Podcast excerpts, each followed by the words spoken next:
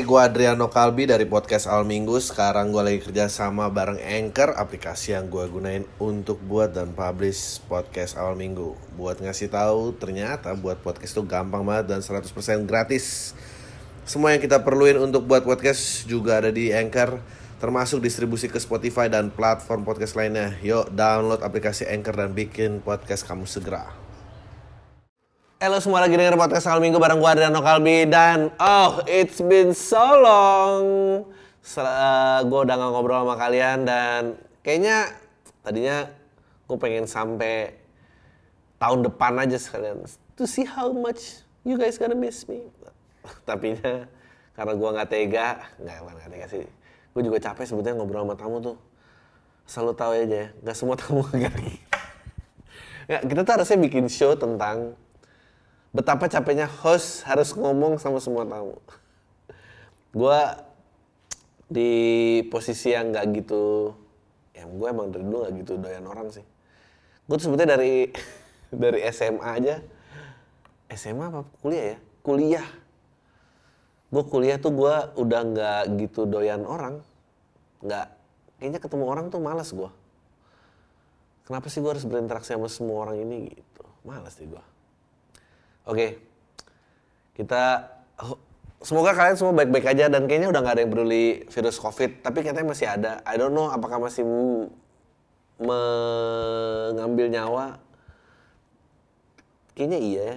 Um, so, mesti lo harus hati-hati. Gue mau dan apalagi ya kilas balik 2022 ini sih, wah polisi tembak polisi lah. Sorry, oknum polisi tembak oknum polisi.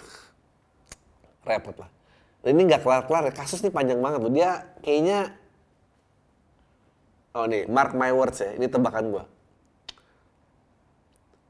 Kayaknya selalu berusaha mencari pengalihan. Wah. Tapi kayaknya nggak ada kasus yang bisa mengalihkan gitu. Nggak ada kasus yang cukup besar. Ya, mungkin ada gitu bencana alam dan uh, kejadian di stadion bola. Tapi ternyata nggak nggak nggak panjang gitu Orang tetap balik lagi karena menunggu ini. Dan akhirnya mereka hanya bisa berharap sampai pemilihan presiden 2024. Kayak cuma itu berita yang akan menutupi ini. Anjing. Bangsa, what's the hold up, man? Kenapa lama banget udah mau sampai akhir tahun? Bukannya dia mestinya tutup kasusnya? Pengadilan tuh ada nggak sih istilah kayak tutup buku kayak akuntansi gitu? Dia harus tutup sebelum sebelum ganti tahun gitu. Dia nggak akan ketutup lagi, mau tutup pakai apa? Kecuali dan Emily bikin kasus lagi itu juga mungkin sih. Aduh jangan sampai deh. Jangan sampai please. Totonya klip saya yang bikin kasus ya. Oke. Okay. Let's go to the news katanya. Oh. 2023 katanya bakal resesi 2023 tapi katanya UMP bakal naik jadi 4,9 sekarang 4,6 jadi 4,9 tapi katanya sih eh, resesi sih nggak separah itu sih. Karena ketergantungan kita terhadap ekonomi internasional tuh cuma 15 persen. So, ya, yeah, hopefully itu bener ya. Karena kalau enggak, apa artinya kenaikan 4,9 kalau resesinya lebih parah. Janji pemerintah provinsi soal kenaikan upah. Besar upah minimum provinsi atau UMP 2002, Jakarta 2023. Gokil. Provinsi lain juga naik. Jakarta upah minimum menjadi 4,9758 secara otomatis kenaikannya 326.953 gokil. Gara-gara buruh sama anak-anak lagi deal soal angka. Uh, sebetulnya yang perlu perlu di melindungi itu sebetulnya ya kemarin kan katanya resesi itu Goto juga udah 1200 orang fuck. Sebetulnya kalau mau naikin tarif ojol itu mau komplain ke mana? Kayak harus ada asosiasi deh bisa menekan ke atas. Bener bro. Kalau enggak siapa yang memperjuangin? Orang itu pekerja lepas kok. Nggak akan ada gitu. Dan semua gue rasa sih yang fair tuh kalau nggak salah udah mulai ada aplikasi yang tawar-tawaran sama abangnya dari tempat. Oh. MUI bilang soju halal bisa dapat sertifikat halal gokil udah nggak ada alkoholnya tapi tetap nggak dibolehin MUI gitu pada tahu soju kan, minuman beralkohol yang terbuat dari fermentasi beras. Sudah nggak ada alkoholnya, tapi tetap dilarang MUI untuk dapetin sertifikat halal. Kenapa? Dari Wakil Ketua Umum Majelis Ulama Indonesia Anwar Abbas katanya meskipun produk ini terbukti nggak ada alkohol ataupun zat yang dinyatakan haram lainnya, tetap fix banget harus ganti nama dulu kalau mendapat sertifikat halal. Ya, oh berarti bir 0% juga nggak ada sertifikat halal ya. Tapi juga kenapa dong harus bergantung sama institusi ini? Padahal mah kalau udah yakin 0% ya sikat aja.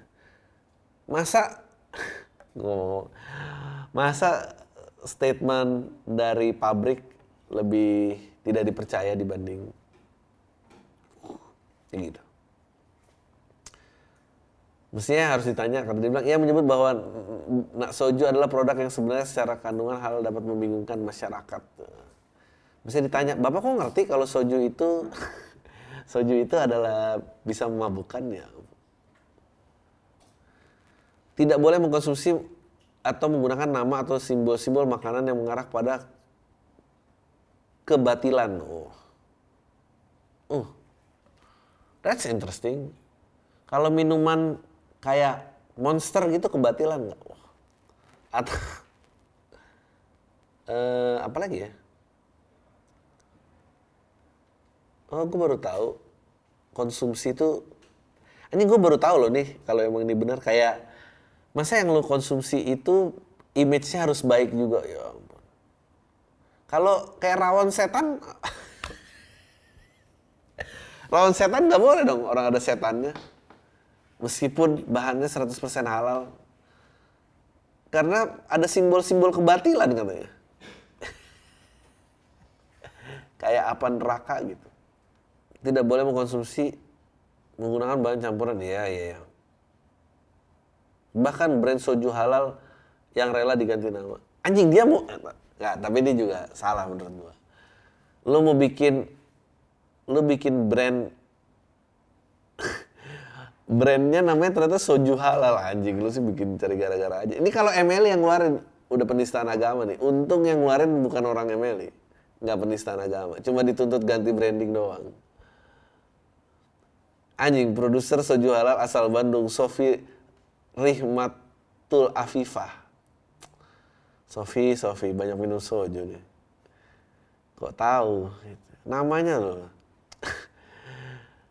soju halal jadi sparkling water mojiso ya ampun kalau di tagline boleh nggak sparkling water mojiso rasa soju kalau nggak nilai jualnya apa awalnya mengusung nama Sojuala dan menaruh label sendiri pada produk namun kena tegur sama UI. Ya. Kita tuh nggak boleh bikin label halal sendiri. Mojiso, lu juga ada-ada aja sih. Bikin aja lah pakai di tagline atau kayak mau soju halal masa sih Mojiso sparkling water. Emang soju halal ada? Ada dong sparkling water Mojiso. Ini ada yang ngekat-ngekat tuh taruh di TikTok di samping brandnya nggak apa-apa. Ah. Inflasi nggak ngaruh belanja online Black Friday tembus 140 triliunan anjing. Indonesia tuh sekarang Americanized banget ya kayak Black Friday loh. 10 tahun yang lalu Halloween aja tuh jauh banget tuh dari masyarakat Indonesia. Dan sekarang Halloween tuh ya udah gitu. Kita kalender liburnya mirip Amerika di sana. Ada Black Friday. I don't even know Black Friday itu apaan. Ya 140 triliun. Gue, ini gue penasaran lah.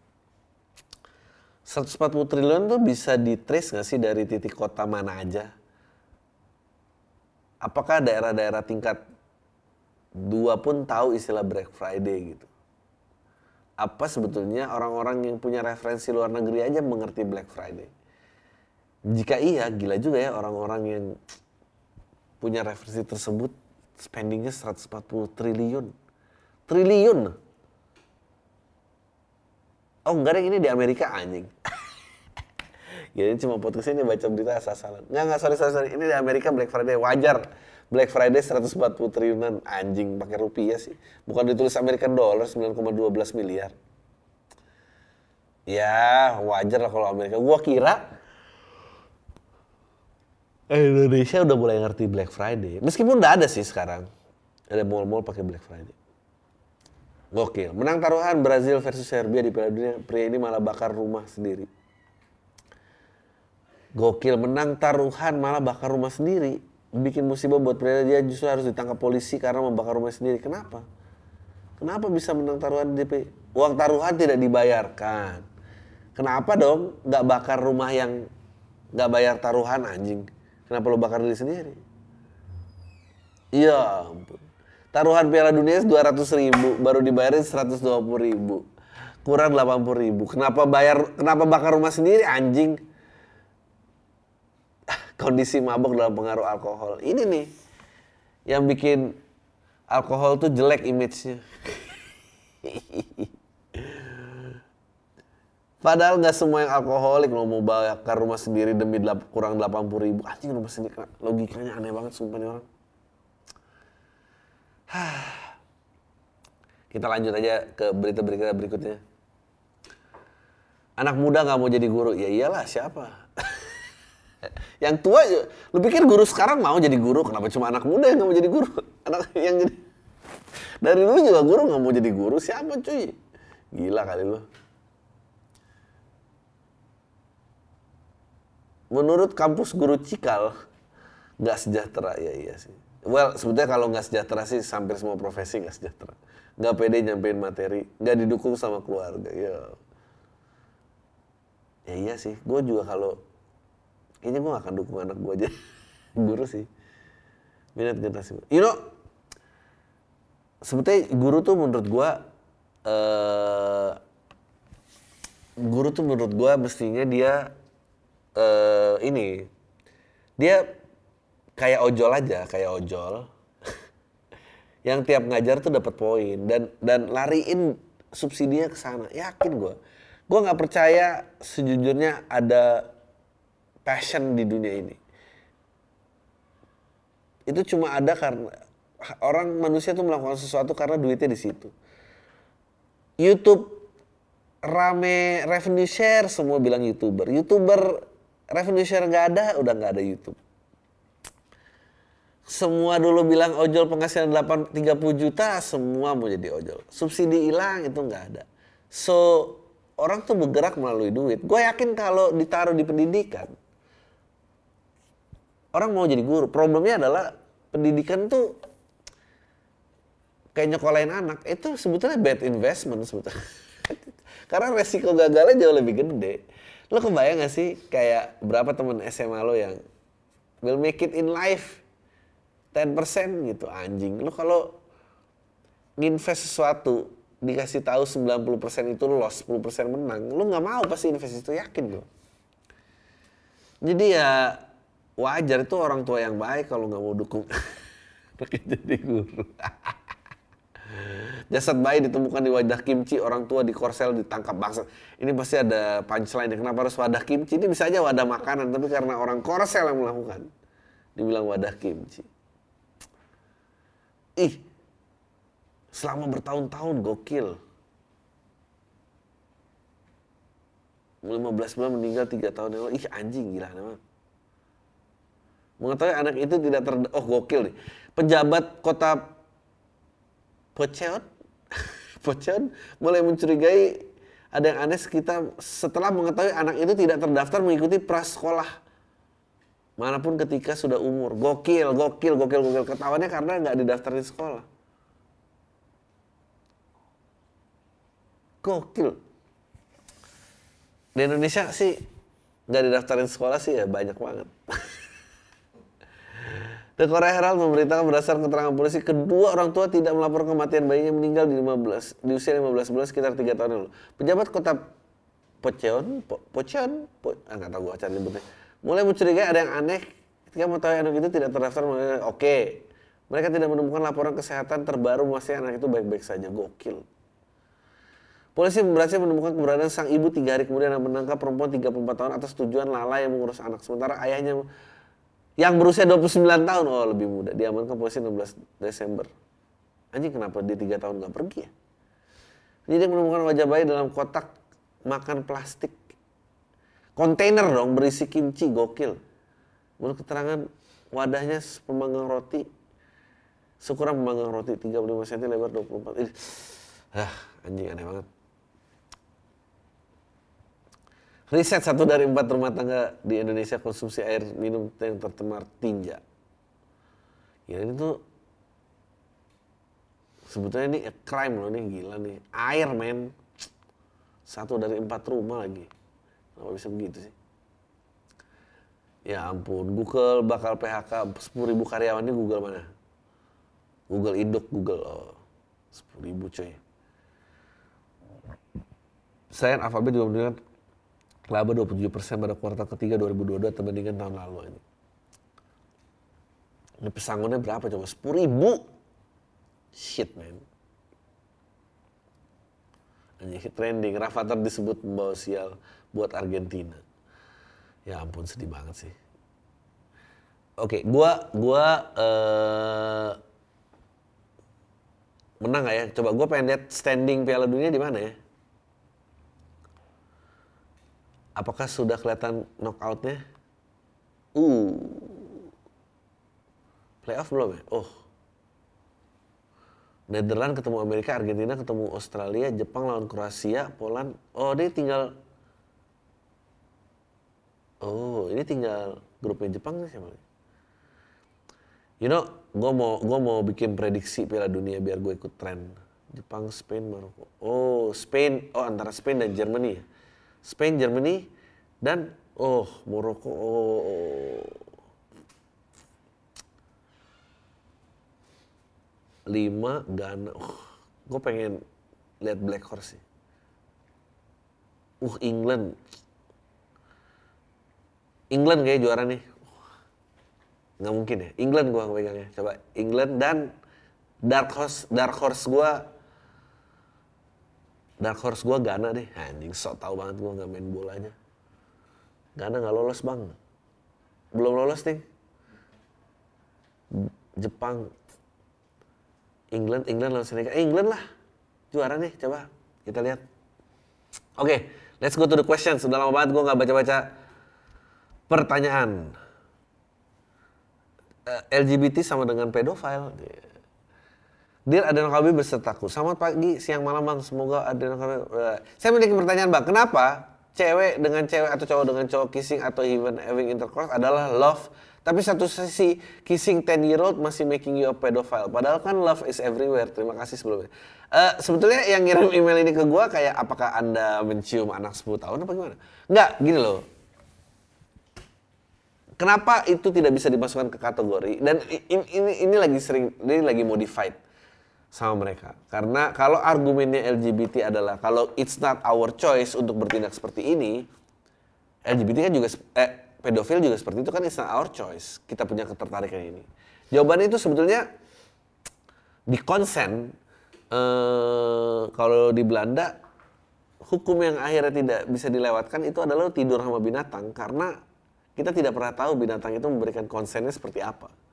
Uh, kenapa syarat konsen itu apa? Syarat konsen itu adalah dewasa, syarat konsen itu adalah waras, dewasa, waras. Nah, problem dengan pedofilia ya lawan mainnya tidak memenuhi salah satu syarat itu dong. Yang mana? Dewasa, enggak deh. Iya nggak memenuhi dewasa. Pacar nggak mau ngasih kado balik tiga kali. Hah? Halo bang, bapak, om, atau apa pun. Gue pria 24 tahun ini, gue mau cerita sedikit tentang mantan gue. Jadi gue dulu lebih suka sama yang beda dengan alhasil dari SMA gue selalu pacaran sama orang yang berbeda. Entah suku, agama, bahkan ras.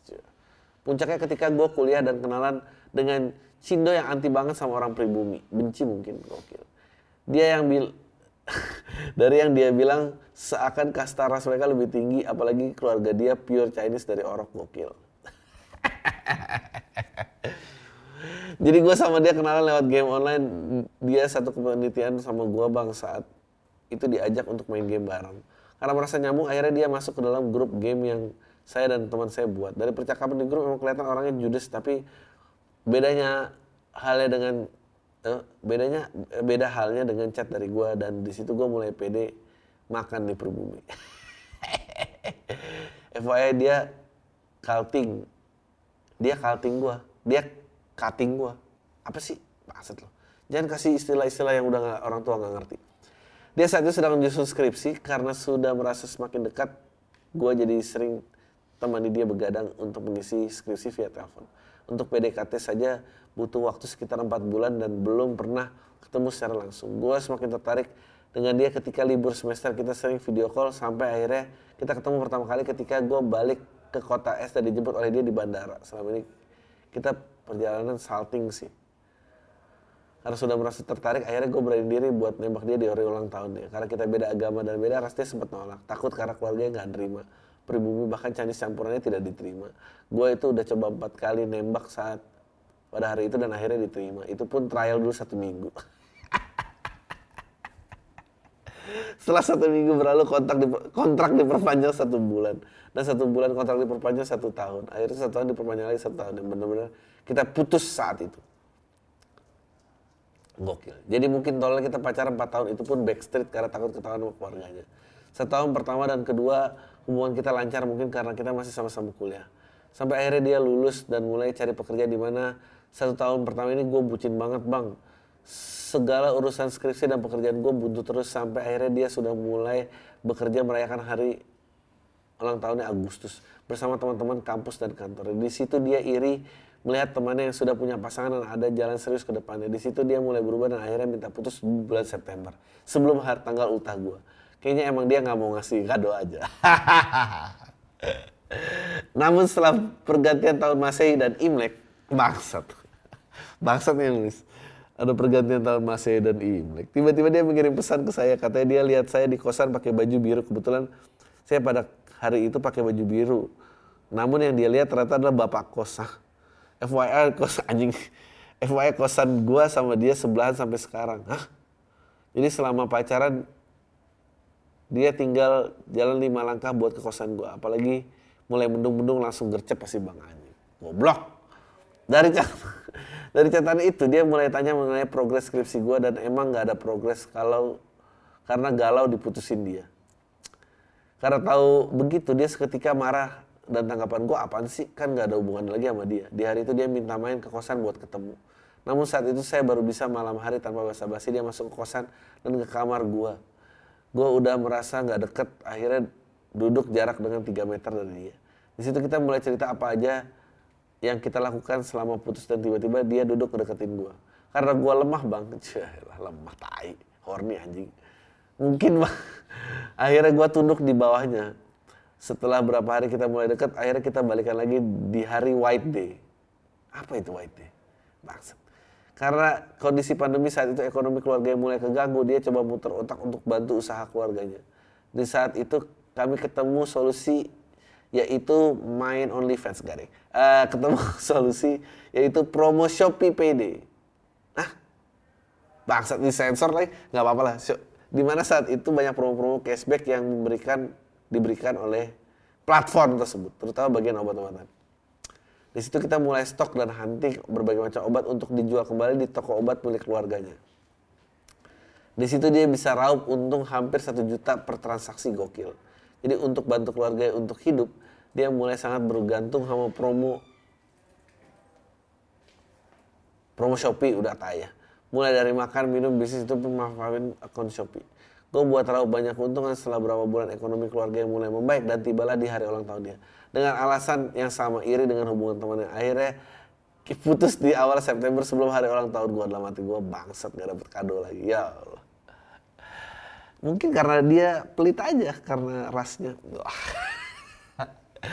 di tahun keempat di bulan Februari setelah Imlek. Bangsat kenapa acuan kalender Imlek sih? Gue nggak sengaja ketemu dia ketika berbaca di Alfa Midi dan bangsat sebut aja men mereknya.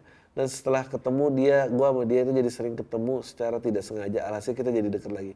Di sini gue udah pindah kos gak sampingan lagi tapi masih dalam satu komplek perumahan Tanpa nembak atau apa pun kami akhirnya jadian lagi. Sama seperti sebelumnya kami masih suka hunting promo seadanya. Main ke kosan gua, main game, belajar barang di kasur dan lain-lain lah. Sampai akhirnya promo Shopee dan Tokped udah nggak worth it buat dikejar di hari ulang tahunnya pun tiba. Eh, gua Adriano Kalbi dari podcast Al Minggu. Sekarang gua lagi kerja sama bareng Anchor, aplikasi yang gua gunain untuk buat dan publish podcast Al Minggu. Buat ngasih tahu, ternyata buat podcast itu gampang banget dan 100% gratis. Semua yang kita perluin untuk buat podcast juga ada di Anchor, termasuk distribusi ke Spotify dan platform podcast lainnya. Yuk download aplikasi Anchor dan bikin podcast kamu segera. Jadian lagi Bang iri dia dengan hubung temannya dan kembali dan sudah berulang. Dia juga sudah berbeda. Akhirnya gue minta ketemu dan kali ini gue minta putus ke gue dia. Gue bilang terima kasih. Gue sampai kapan pun masih nunggu kado dari dia. Gue sampai kapan pun bakalan balik lagi ke kalau misalnya dia datang lagi ke gue tapi gue juga capek tiap habis ultah harus putus habis dia ultah. Malah gue nggak dapat balasan kado tiap tahun nih bang intinya gue nggak benci sama dia bang. Tapi dia putus dia minta putus karena nggak mau ngasih kado balik ke gue nggak bang? Tai lupa makasih kau kebanyakan. By the way, gue mulai nikmatin Oceano sejak jadi super sub musmas dan HBF di Noise. Awalnya cuma lihat lo di YouTube dan skip karena cuma lihat bapak-bapak so asik bahas penyakit dan obat. Anjing lo. Gue doain lo gak dapet kado dari cewek lo. Gue rasa dia emang gitu sih. Emang gitu. Anjing. Halo bang, aku dari Kalteng, Kabupaten Kapuas bang. Siapa yang tahu? Menurut abang apa sih alasan kaum LGBT sangat didukung di negara-negara Eropa bahkan klub-klub besar sepak bola Eropa juga mendukung kalau ad, karena sasaran dari korporasinya bukannya mereka itu minoritas dan tidak sedikit pada nyatanya tidak mendukung. Ah, lo ngomong apa sih nyong? Halo bang, aku dari Kartu Kabel. Menurut abang, apa sih alasan kaum LGBT sangat didukung di negara-negara Eropa? Bahkan klub-klub besar sepak bola Eropa juga mendukung kalaupun karena sasaran dari korporasinya, bukannya mereka itu minoritas dan tidak sedikit pada nyatanya dan tidak sedikit pada nyatanya tidak mendukung. Uh, sebetulnya kalau negara-negara Eropa sebetulnya kan kalau negara-negara Eropa ya, jadi um, yang dilawan tuh inklusivitas jadi emang yang dinaikin orang-orang marginal gitu. Menurut gua memang kalau lu udah di negara dengan kemakmuran tertentu dan problem sosialnya sudah banyak yang terberantas memang akhirnya itu sih yang mereka akan angkat. Tapi yang sulit tuh negara-negara kayak kita kayak kita belum melalui level kemakmuran kayak dia tiba-tiba kita duluan ngebahas ginian dan itu itu kontroversinya jadi gede gitu lah. Jangan sebutin nama gue, gue tinggal di kampung pelosok gitu. Bang, gue tinggal di kampung ya sebutin aja namanya. Jauh dari jalan raya Alfamart terdekatnya 5 km dari rumah gue. Kampung masih tertinggal menurut gue. Soalnya gambarnya sih gue orang pertama yang menempuh pendidikan sampai bangku kuliah. Padahal harusnya banyak di sini mampu. Cuma orang di sini belum kepikiran sekolah tinggi-tinggi. Sekolah di sini tuh enak sebenarnya, cuma bikin gak betah adalah orang-orang yang selalu mendoktrin orang kampung dengan embel-embel bangun dusun tercinta. Oh, orang ini kayak mandor yang ada di FTV FTV gitu bang, istrinya dua. Meskipun yang satu diumpetin, tapi kayaknya preman modelannya ini orang punya kroco-kroco terus yang so berkuasa tapi kriminal. Pernah masuk penjara gara-gara maling sapi warga nindas orang-orang kampung yang lemah Nah kalian orang tua yang nggak tahu apa-apa, dada, oke, apa nih? Berisik, berisik, berisik.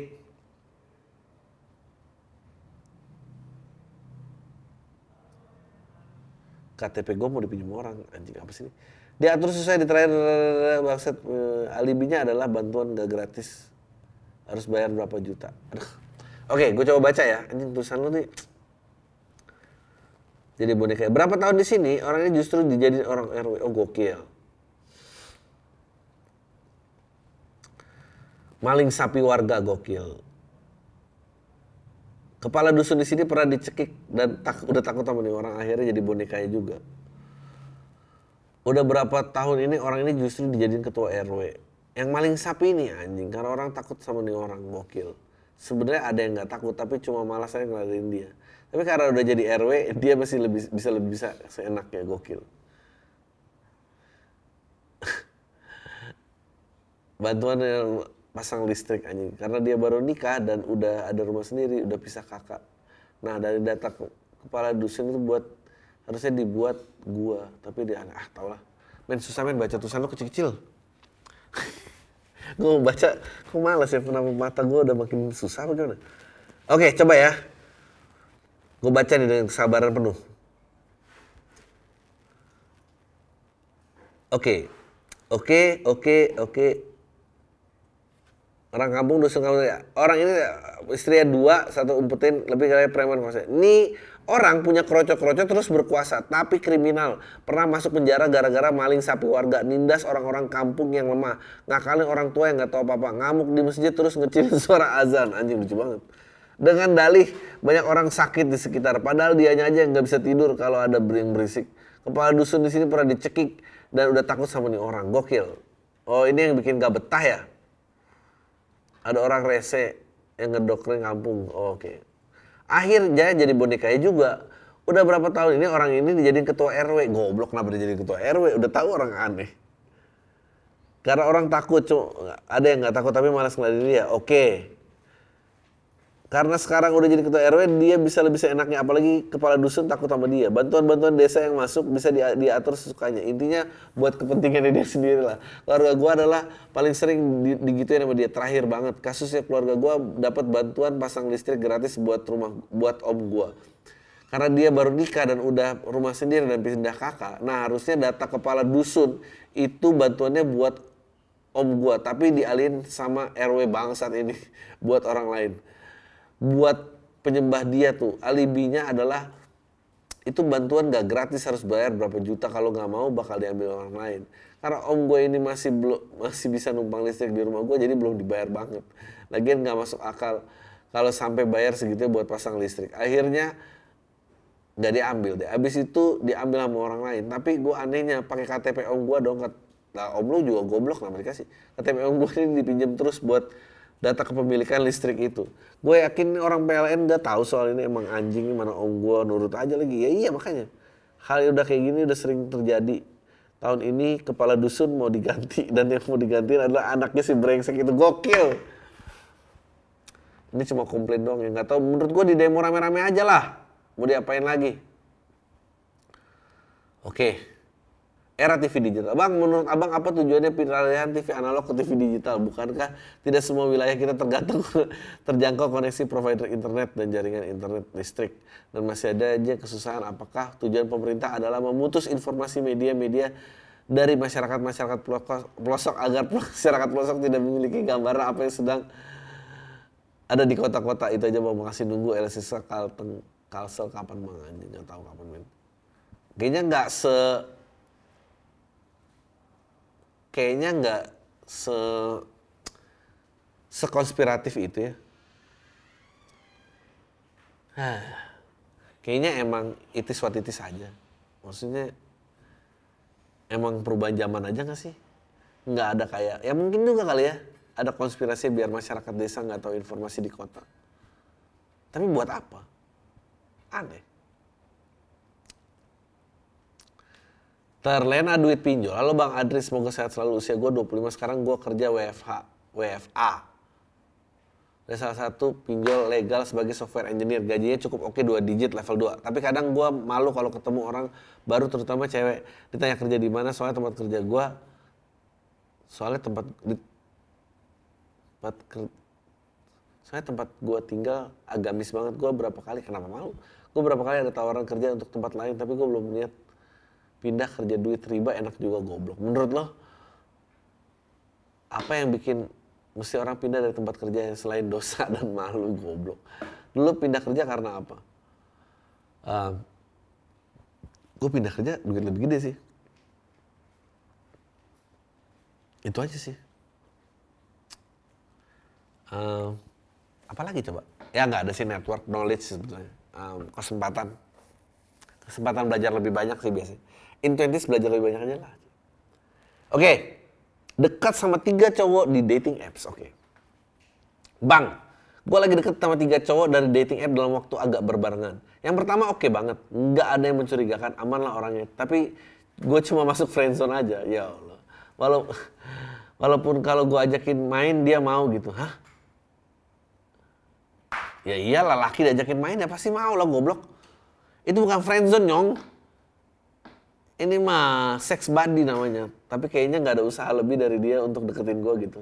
Yang kedua untuk cukup mencurigakan nggak mau tukeran sosmed nggak mau ngasih nama lengkap. Gue selalu nanya-nanya dia punya anak istri atau enggak dia selalu jawab enggak gue udah lumayan curiga soalnya gerak geriknya kayak orang udah nikah. Akhirnya gue tahu pas tapi pas gue tahu namanya dan background check ternyata udah punya anak istri. Kalau foto istrinya sih terakhir di post di pertengahan tahun. Tapi gue nggak nggak nemu info pasti dia udah cerai atau eh, nemu info pasti dia udah cerai mana udah gue kasih jatah lagi ya anjing aneh banget deh. Yang ketiga backgroundnya jelas gue bisa track semua sosmed dan masa lalu dari awal gue udah tahu dia duda meninggal. Gue pikir duda meninggal itu paling aman. Apalagi di sosmednya dia terlihat bucin sama istrinya. Dan masih selalu ngomongin istrinya. Eh ternyata abis di test drive dia hilang-hilangan. Ya Allah. Yang gue lupa cek eh, ternyata followers followers followingnya bener-bener cewek semua. Terus gue baru sadar cerita tentang istri dan anaknya ya senjata aja. Sama aja kayak cerita anak sedih anak-anak broken home. Goblok loh sekarang tiga-tiganya gue masih keep in touch walaupun gak intens pas masih penasaran. Guanya juga belum mau ngelepasin mereka. The thing is gue agak bingung sebenarnya nyari apa. Apa yang dilihat orang yang dilihat orang gue masih mau main-main tapi sebenarnya gue capek banget kayak gini terus. Pengen gitu loh ada tempat bersandar yang pasti. Gue juga tahu kalau nyari yang serius tuh nanggepin cowok-cowok ini tapi kesepian tuh nggak seenak tapi itu nggak enak sih bang. Menurut lo cari yang serius di dating app tuh mungkin gak sih bang? Ya allah. Uh, uh, gue nggak pernah ngalamin dating app so gue nggak gue nggak tahu uh, menurut gue sih mainan lu jauh banget ya gitu uh, biasanya tuh later in life loh dealing dengan ya 30-an ke atas gitu dealing dengan duda, uh, suami orang, apa itu banyak lah umur hidup untuk ancur-ancuran gitu. Jangan jangan jangan dari muda tuh kebandelan di situ ter, ter bingung ter apa lagi. Mungkin problemnya bukan dating app-nya sih. Problemnya tuh ngasih jatahnya itu yang bikin problem. Uh, tapi emang kalau udah pernah sekali ngasih, yang kedua kan nggak bisa ngerem ya, susah ya. Apalagi lu kayak selalu begitu gitu orangnya. Jadi ya udah jadi SOP aja gitu. Gue rasa sih itunya. Dia bisa bikin lu penasaran, lu juga harus bisa bikin mereka penasaran sih. Ya gitu lah. Halo bang, gue kemarin nonton RSSA di Jogja sama cowok gue yang gak terlalu tertarik sama stand up. Awalnya gue udah takut bang, takut gak nyambung dia, boring kan. Eh, tapi pecah banget bang. Gak pernah gue seumur umur pacaran lihat dia ketawa pecah bang. Tapi gokil sih lo bang, gue tunggu lo di your next show. Iya dong.